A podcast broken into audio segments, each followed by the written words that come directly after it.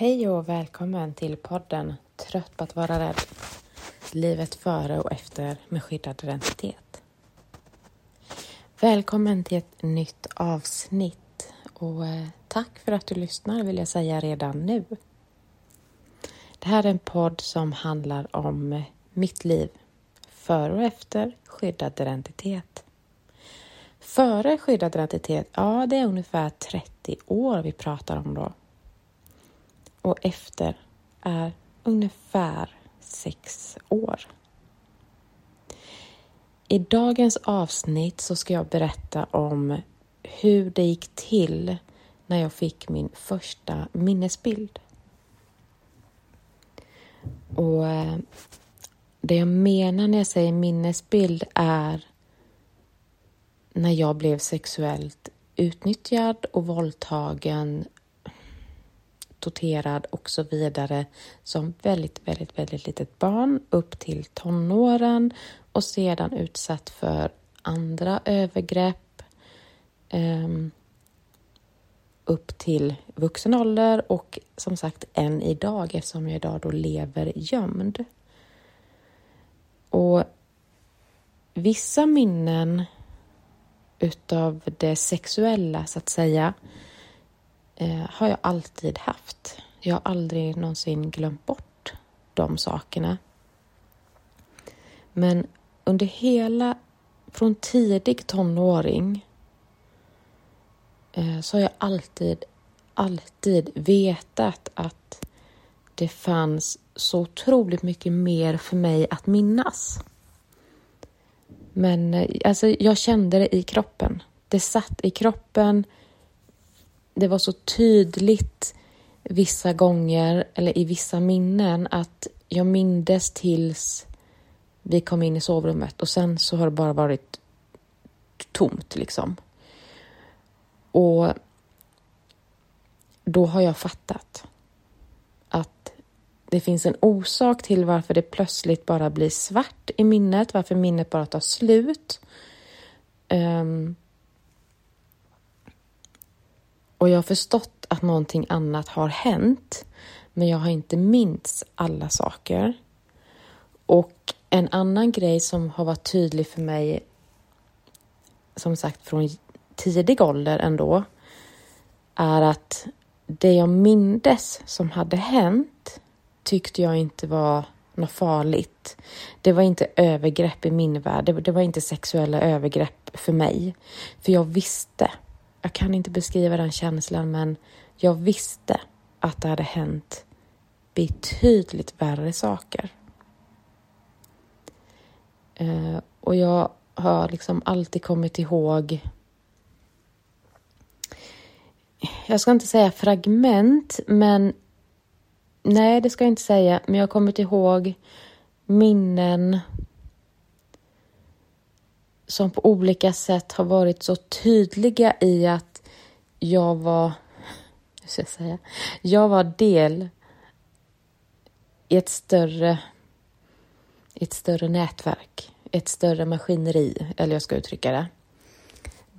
Det var så tydligt eh, utifrån det jag kom ihåg. Eh, och det jag visste, helt enkelt. Men jag har alltid, alltid varit otroligt noga med att aldrig eh, försöka minnas. Jag har varit jättenoga med det ända från alltså jättetidig ålder att aldrig försöka kämpa för att minnas utan det har kommit när det har kommit. Och jag har lättare att tro på när ett minne kommer tillbaka när det kommer tillbaka bara hux flux, om ni förstår vad jag menar, när du bara går på stan.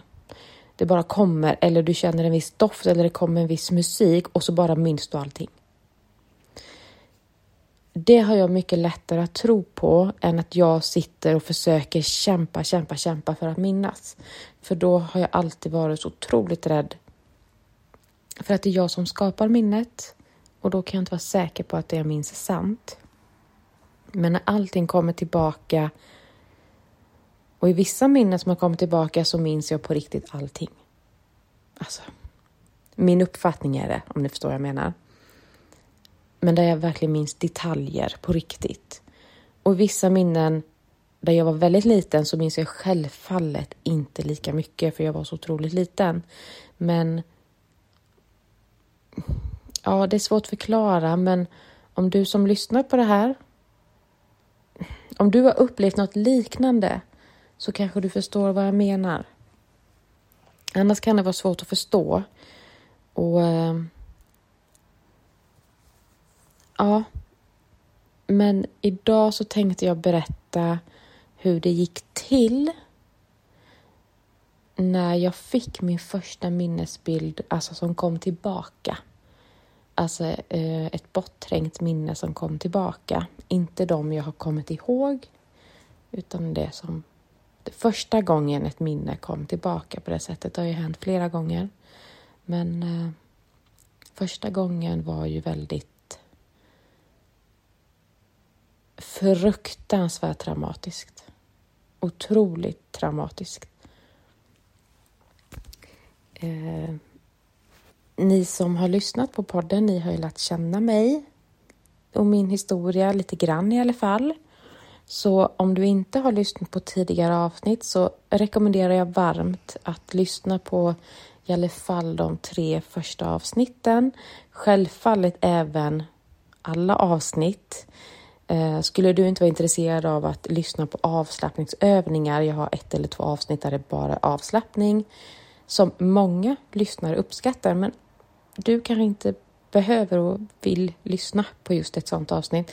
Men de där avsnitten där du får lära känna mig, så rekommenderar jag dig att lyssna på dem då det kommer bli lättare att hänga med, både i detta avsnittet men, men även då i kommande avsnitt. Sen finns det avsnitt där många går in och lyssnar bara för det avsnittet, för att det här var, handlar om kronisk smärta. Detta var PTSD-avsnitt. Det här var liksom eh, skyddad identitet, alltså fokus då på det. Och då är det vissa som bara går in och lyssnar på de avsnitten. Men eh, hänger du inte med i allt jag säger nu, jag tror ändå du kommer förstå helheten, men jag vill att du ska veta då att det blir lättare om man har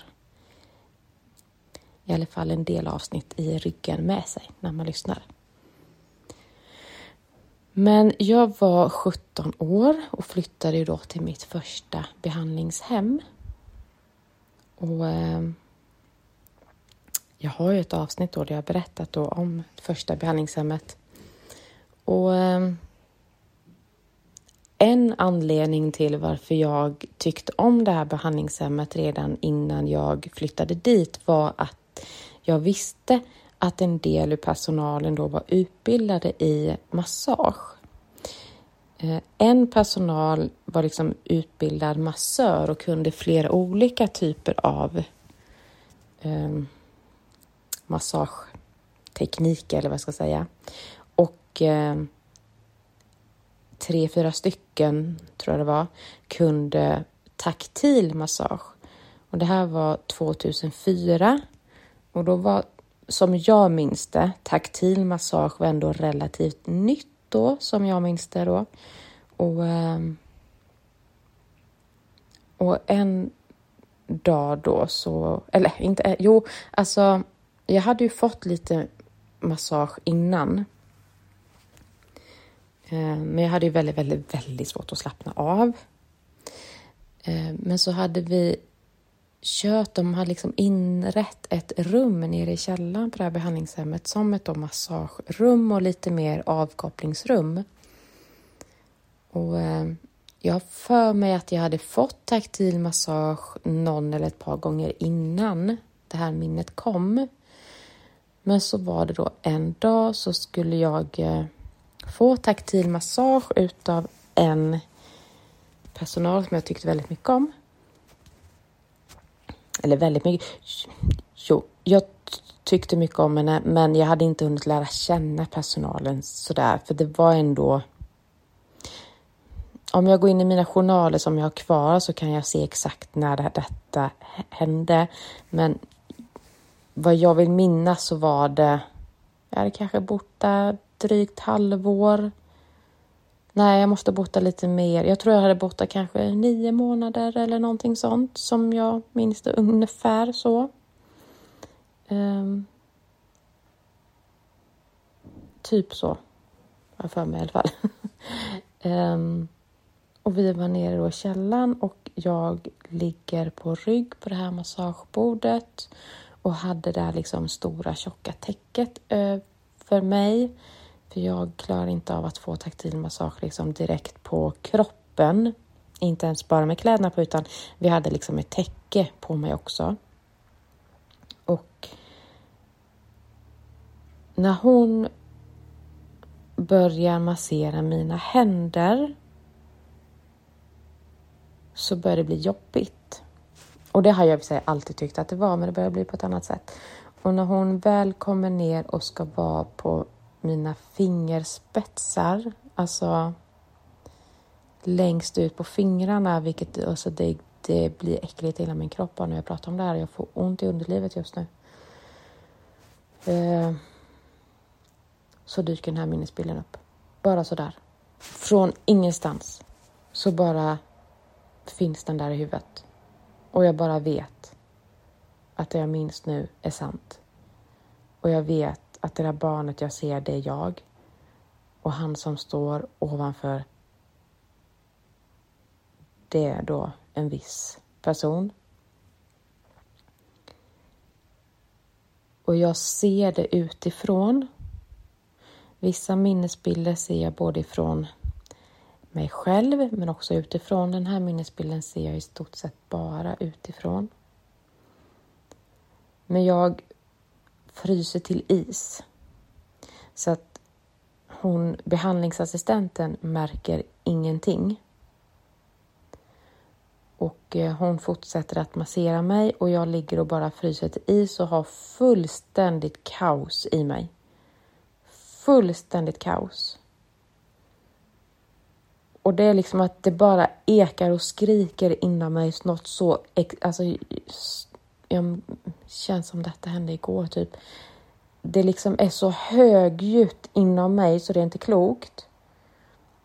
Och samtidigt så är jag så medveten om... Är det, ja, jo, men jag var väl ändå lite medveten då, men jag är framförallt det nu. Att det enda som faktiskt lät det var lite lugn avslappningsmusik i bakgrunden. Så det var väldigt, väldigt tyst och stilla. Men det var fullständigt kaos och bara typ Alltså höga ljud som bara skrek, inte skrek men alltså bara ljud i hela min kropp och i huvudet och allting. Det, alltså kaos, panik. Och sen så ska hon, eh, sen efter en stund så kommer hon och ska göra taktil massage på mina fötter och till slut på tårna. Och det är så fruktansvärt äckligt och jag vet inte vad jag ska ta vägen. Jag vågar inte säga någonting. Jag vågar inte be henne att sluta. Ehm, jag vet inte hur man säger det. Ehm, jag, jag bara ville att hon skulle sluta. Och jag hade så fruktansvärd panik och usch vad hemskt det var. Ehm, Um, och när hon avslutar så eh, är jag otroligt snabb på att liksom sätta mig upp. Och sen i precis samma veva så eh, får den här behandlingsassistenten hon får veta då att eh, det väntar ett telefonsamtal på henne då som hon behöver ta helt enkelt. Antagligen någon socialtjänst eller någonting då där det var liksom så hon behöver ta det här just nu. Men hon märker ju på mig att det är någonting som inte är bra alltså.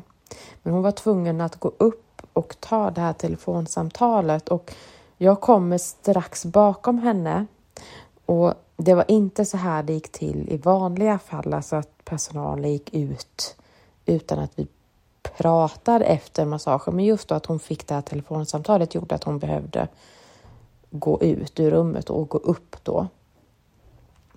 Men jag hör när hon kommer upp för trappen så hör jag hur hon säger till den andra behandlingsassistenten som jobbade den dagen att kan du kolla till? Och så då säger hon då mitt namn. Kan du kolla till henne? Um, det var någonting som hände. Typ ordagrant så, kan liksom vara lite något här och där, men ungefär det sa hon till honom. Och jag kommer upp och jag går förbi dem direkt och så går jag då förbi liksom igenom köket och då kontoret då där telefonen var, var ju liksom i anslutning till köket typ. Och jag går till hallen, går upp för trappan till övervåningen och går in på mitt rum och alltså jag bara faller ihop. Jag faller ihop och jag vet inte vad jag ska tro. För det här var ju som sagt första gången detta hände mig på det här sättet. Jag, fatt, jag, liksom, jag, kunde, jag, jag, jag kunde inte sortera varken känslor eller tankar. Jag kunde inte fatta, det här kan inte vara sant. Men vad fan är det här som har dykt upp i mitt huvud nu och då fick jag liksom inte bort det i huvudet och det var kaos och panik och det var Ja, det var fruktansvärt alltså. Och ganska snabbt så knackade det på dörren då till mitt rum. Jag öppnar dörren och där står då han, behandlingsassistenten, då och frågar då hur det är. Och jag minns inte vad jag svarade, utan det jag minns är sen att vi har gått ut till rökrutan som vi kallade det, men liksom egentligen eh, verandan in till huset. Så jag minns att han knackar på att jag öppnar, men jag minns inte hur vi kom ut till verandan. Men eh, det blir också väldigt tydligt för de andra som bodde där och så var det alltid att när man märkte att någon mår riktigt dåligt just nu och om då, så då personalen behövde finnas där så majoriteten av de ungdomar jag bodde med under alla år jag bodde på behandlingshemmet kunde liksom visa hänsyn till det.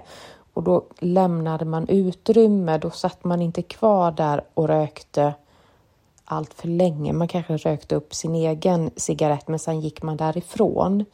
Man kom ju inte ut och störde på det sättet utan man visade hänsyn mestadels. Så det jag minns är att vi sitter där och jag vet att det satt någon där från början. Jag tror jag minns vem det var, men jag är inte hundra, men det spelar mindre roll. Men den här tjejen går ju in till slut, eller i alla fall gå bort därifrån och jag sitter och röker och han sitter mitt emot mig på en stol och jag sitter liksom som på en soffa som är mot väggen och jag börjar dunka huvudet i väggen. Och jag bara upprepar. Det kan inte vara sant. Det kan inte vara sant. Det kan inte vara sant. Hur fan kan det vara sant? Det kan inte vara sant. Hur? Tänk om det är sant? Tänk om det är sant? Nej, det kan inte vara sant. Alltså, det är det här jag upprepar hela tiden. jag berättade inte någonting för honom, vad det var jag hade fått upp i huvudet. Jag berättade inte det för någon. Det dröjde till jag blev...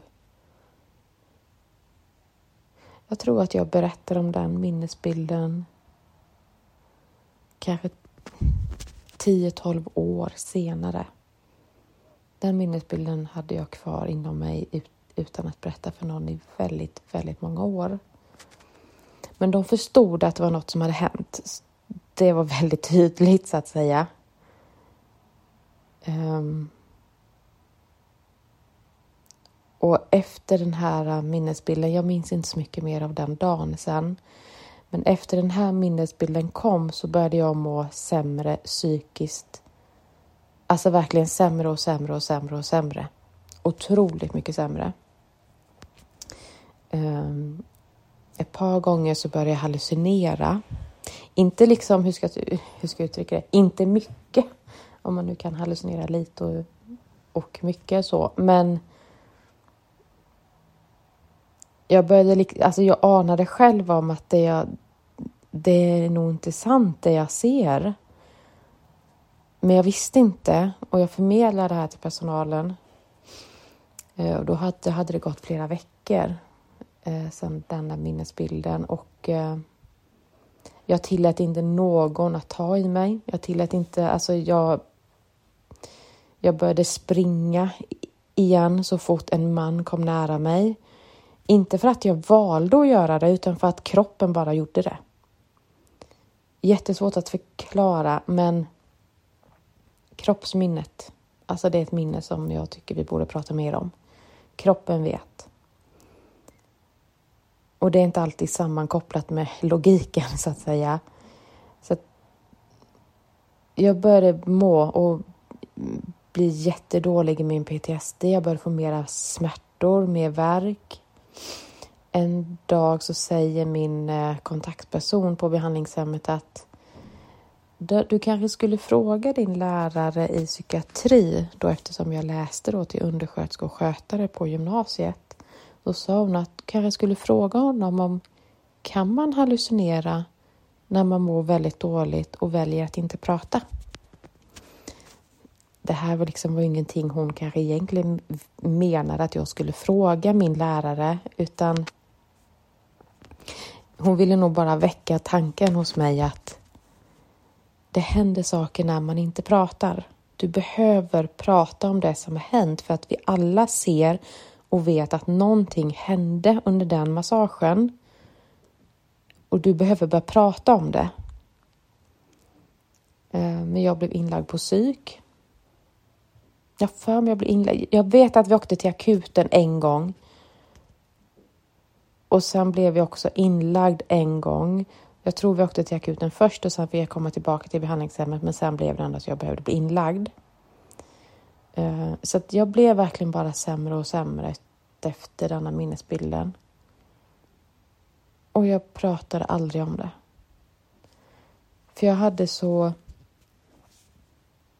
vansinnigt svårt att tro på det som var, att det var sant. Och samtidigt så tänkte jag ju, eller jag kände ju så då och så tänker jag idag också att hade jag liksom enkelt kunnat förneka det. Alltså det hade varit ganska enkelt om jag på riktigt inte trodde att det var sant. Men grejen var ju att jag visste det är ju den där konflikten som blir inom en själv när man vet att det här är sant.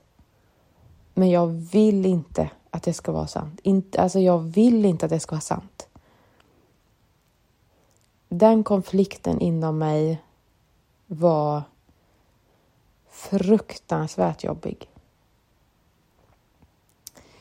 Eh, efter den taktila massagen där det här hände då på fingrar och känslan blev värre när hon var på mina tår också. Jag tycker bara det är jobbigt att prata om det här. Alltså. När, alltså jag, ni, ni, skulle se mina fötter nu. Jag kniper och kniper.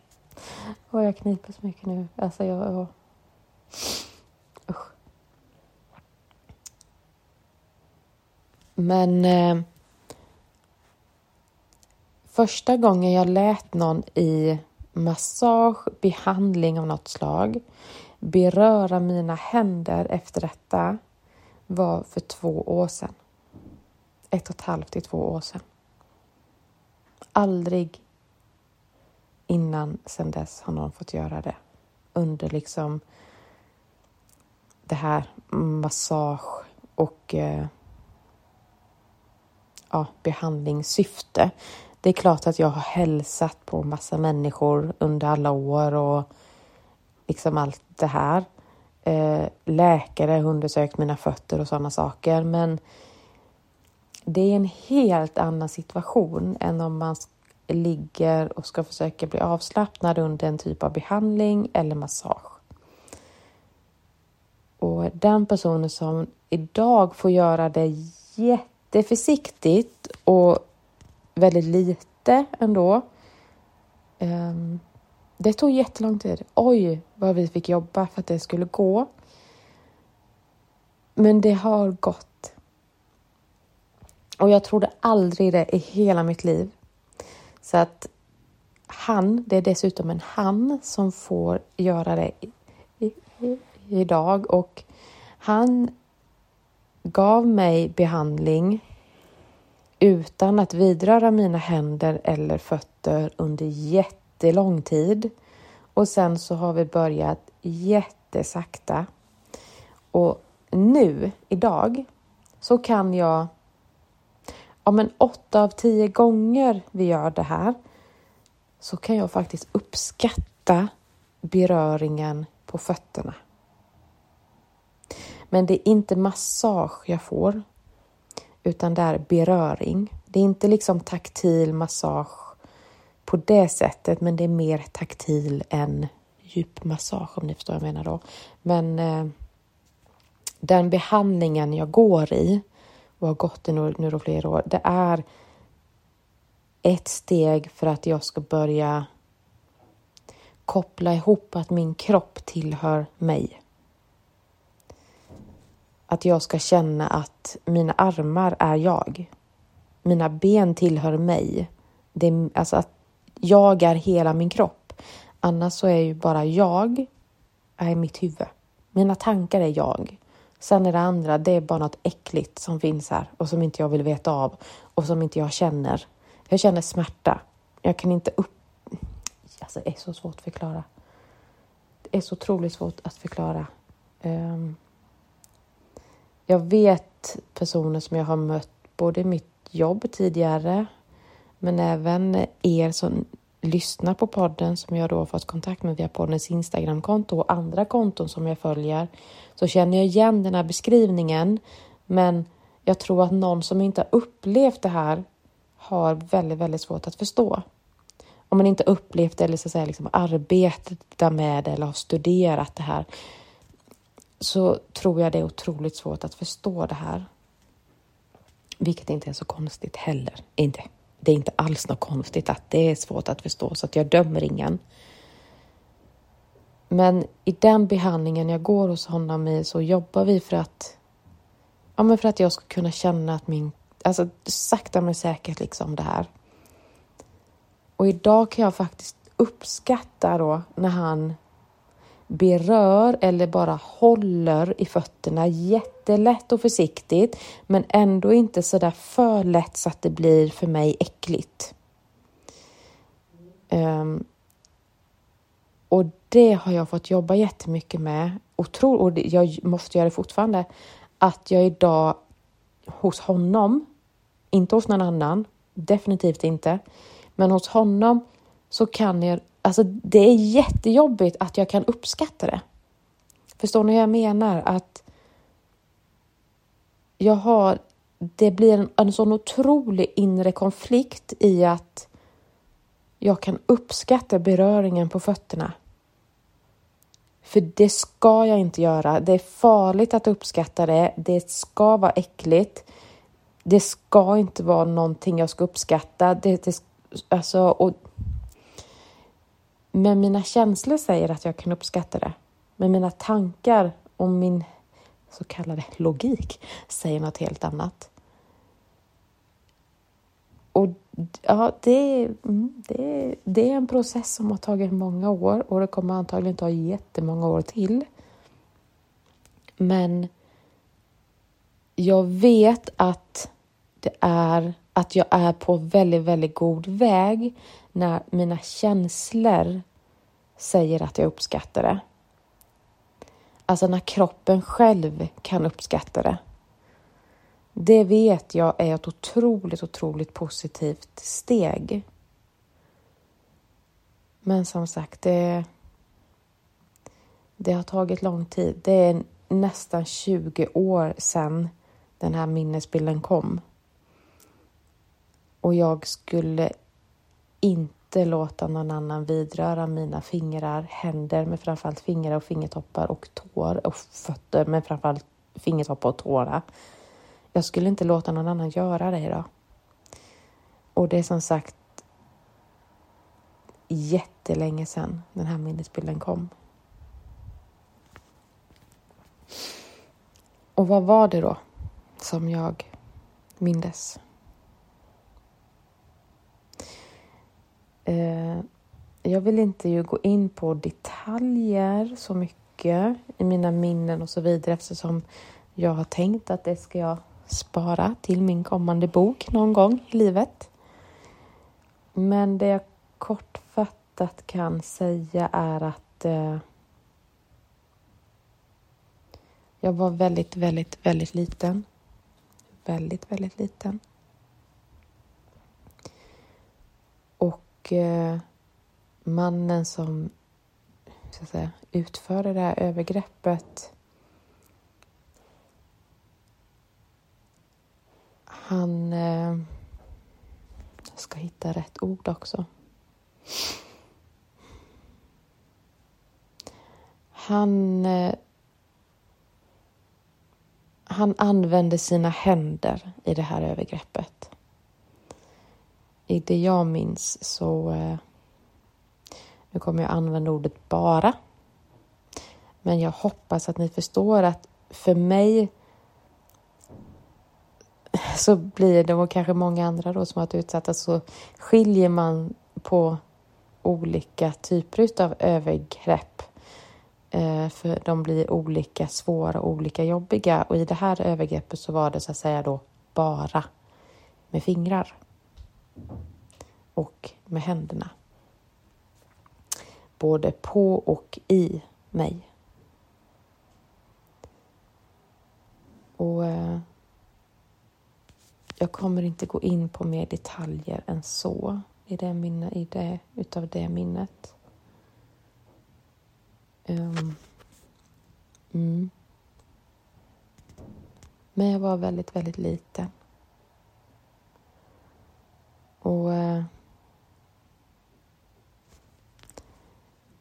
jag ser det som sagt främst utifrån. Och eh, det tog väldigt, väldigt många år innan jag kunde inte bara acceptera utan faktiskt både känna med kropp och själ och logik och alltihopa att det jag minns är sant. Och det är en otrolig inre konflikt för att komma dit. För att kroppen talar om det. Kroppen talar om det på så många olika sätt. Både genom fysiska reaktioner och också med liksom minnesbilder och känslor och allting.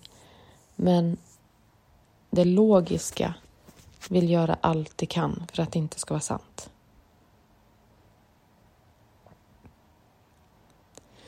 Och eh, andra människor som har förgripit sig på mig sexuellt så har jag väldigt, väldigt svårt för deras händer. Um, och också deras munnar och deras tänder har jag väldigt, väldigt, väldigt, väldigt svårt för. Och det här har orsakat att jag kan ha väldigt, väldigt svårt för att ja, men om någon ska visa mig, titta här, denna tanden där inne i munnen, titta den gick sönder eller titta nu har jag lagat den här tanden eller nu vad det skulle kunna vara. Jag har väldigt, väldigt svårt för det.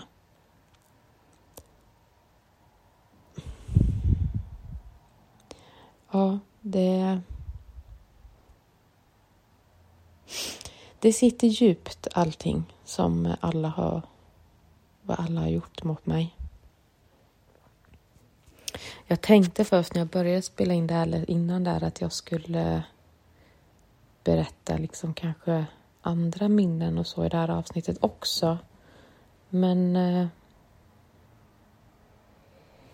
jag tänker att jag kanske inte ska göra det. För jag vet också att det kan vara väldigt jobbigt att eh, lyssna om sådana här saker, eller vad jag ska säga.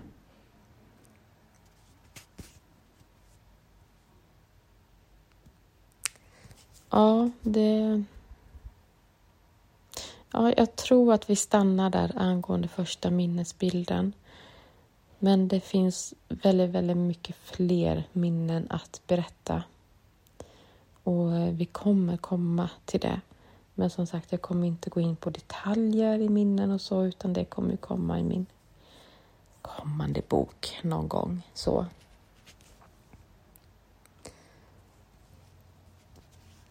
Så jag tänker att det blir ett lite kortare avsnitt idag och så eh, hoppas jag att vi hörs i nästa avsnitt och på poddens Instagramkonto. Podden... Nej, förlåt, så heter det inte. Eh, jo, det heter det visst.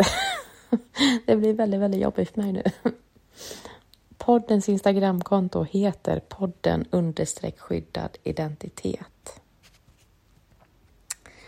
Och eh, de senaste inläggen jag har lagt ut alltså, så har jag också frågat lite vad ni vill höra mer om i podden och jag har fått bland annat att ni vill veta mer om skyddad identitet. Vänjer man sig någonsin vid att leva med skyddad identitet och mycket mer sådana saker. Och jag vet ju att det är ett ämne som behöver pratas väldigt mycket om så att eh, det kommer snart komma ett till helt avsnitt där vi bara pratar om skyddad identitet igen, så att säga. Men i nästa avsnitt så tänkte jag att vi kanske skulle... Ja, jag har inte riktigt bestämt mig än. Um, ehm, mm, jag har en hel del olika förslag på vad kommande avsnitt ska handla om, men det beror också lite på sådär hur jag mår och så vidare och om jag känner att jag orkar göra ett långt avsnitt eller om jag känner att nej, det får bli ett kortare avsnitt. Eh, för då liksom kan jag också välja ämne utifrån det, så att säga. Men eh, det finns eh, otroligt många planerade avsnitt framöver. Det är bara att jag ska veta i, vilket, i vilken ordning de kommer. Men vi, så vi får se helt enkelt vad nästa avsnitt blir. Idag har jag och min hund förresten, ni som följer den resan på att vi hoppas att eh, hon ska kunna, nu kliar hon sig här, det är det som låter. Hoppas att hon eh, ska kunna klara alla tester för att hon ska kunna bli min assistanthund. Det hade varit helt fantastiskt om hon skulle kunna bli det. Och idag har vi varit och skotttränat.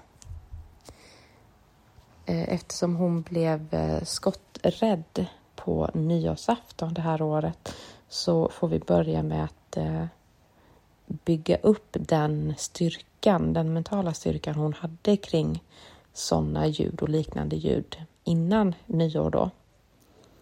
Så det har vi varit och jobbat med idag och vi har planerat in jätte, inte jättemånga kanske, men sex, sju till sådana tillfällen. Och så får vi se om det blir bättre. Och blir det bättre så kan vi börja boka in lite tester och så får vi se helt enkelt. Men resan är påbörjad och jag hoppas att vi kommer klara den. Jag hoppas det. Och gör vi inte det så är det så då är det så. Då kan man inte göra något åt det. Hon eh, hjälper mig på så otroligt många sätt i alla fall. Så att, eh, men det hade varit bra att hon kunde följa med mig till sjukvården och allting sånt. Men glöm nu inte bort det jag säger i varje avsnitt. Kommer du ihåg vad det är? Medmänsklighet. Medmänsklighet är enligt mig det finaste vi har och det viktigaste vi har på den här jorden. På riktigt. Och var medmänsklig både mot dig själv, precis som jag är just nu. Det här var ett jobbigt avsnitt. Ja, men då blir det ett lite, lite kortare avsnitt idag kanske och så går jag inte in på fler minnen för att då blir det ännu jobbigare för mig. Jag ska kunna hantera det resten av dagen. Så medmänsklighet mot dig själv, också medmänsklighet mot dem du känner, men också medmänsklighet mot dem du inte känner. Ser du någon som verkar ha det jobbigt, mår dåligt, gå fram och prata. Prata med dem som du möter, grannar, hälsa. Hjälp någon över gatan.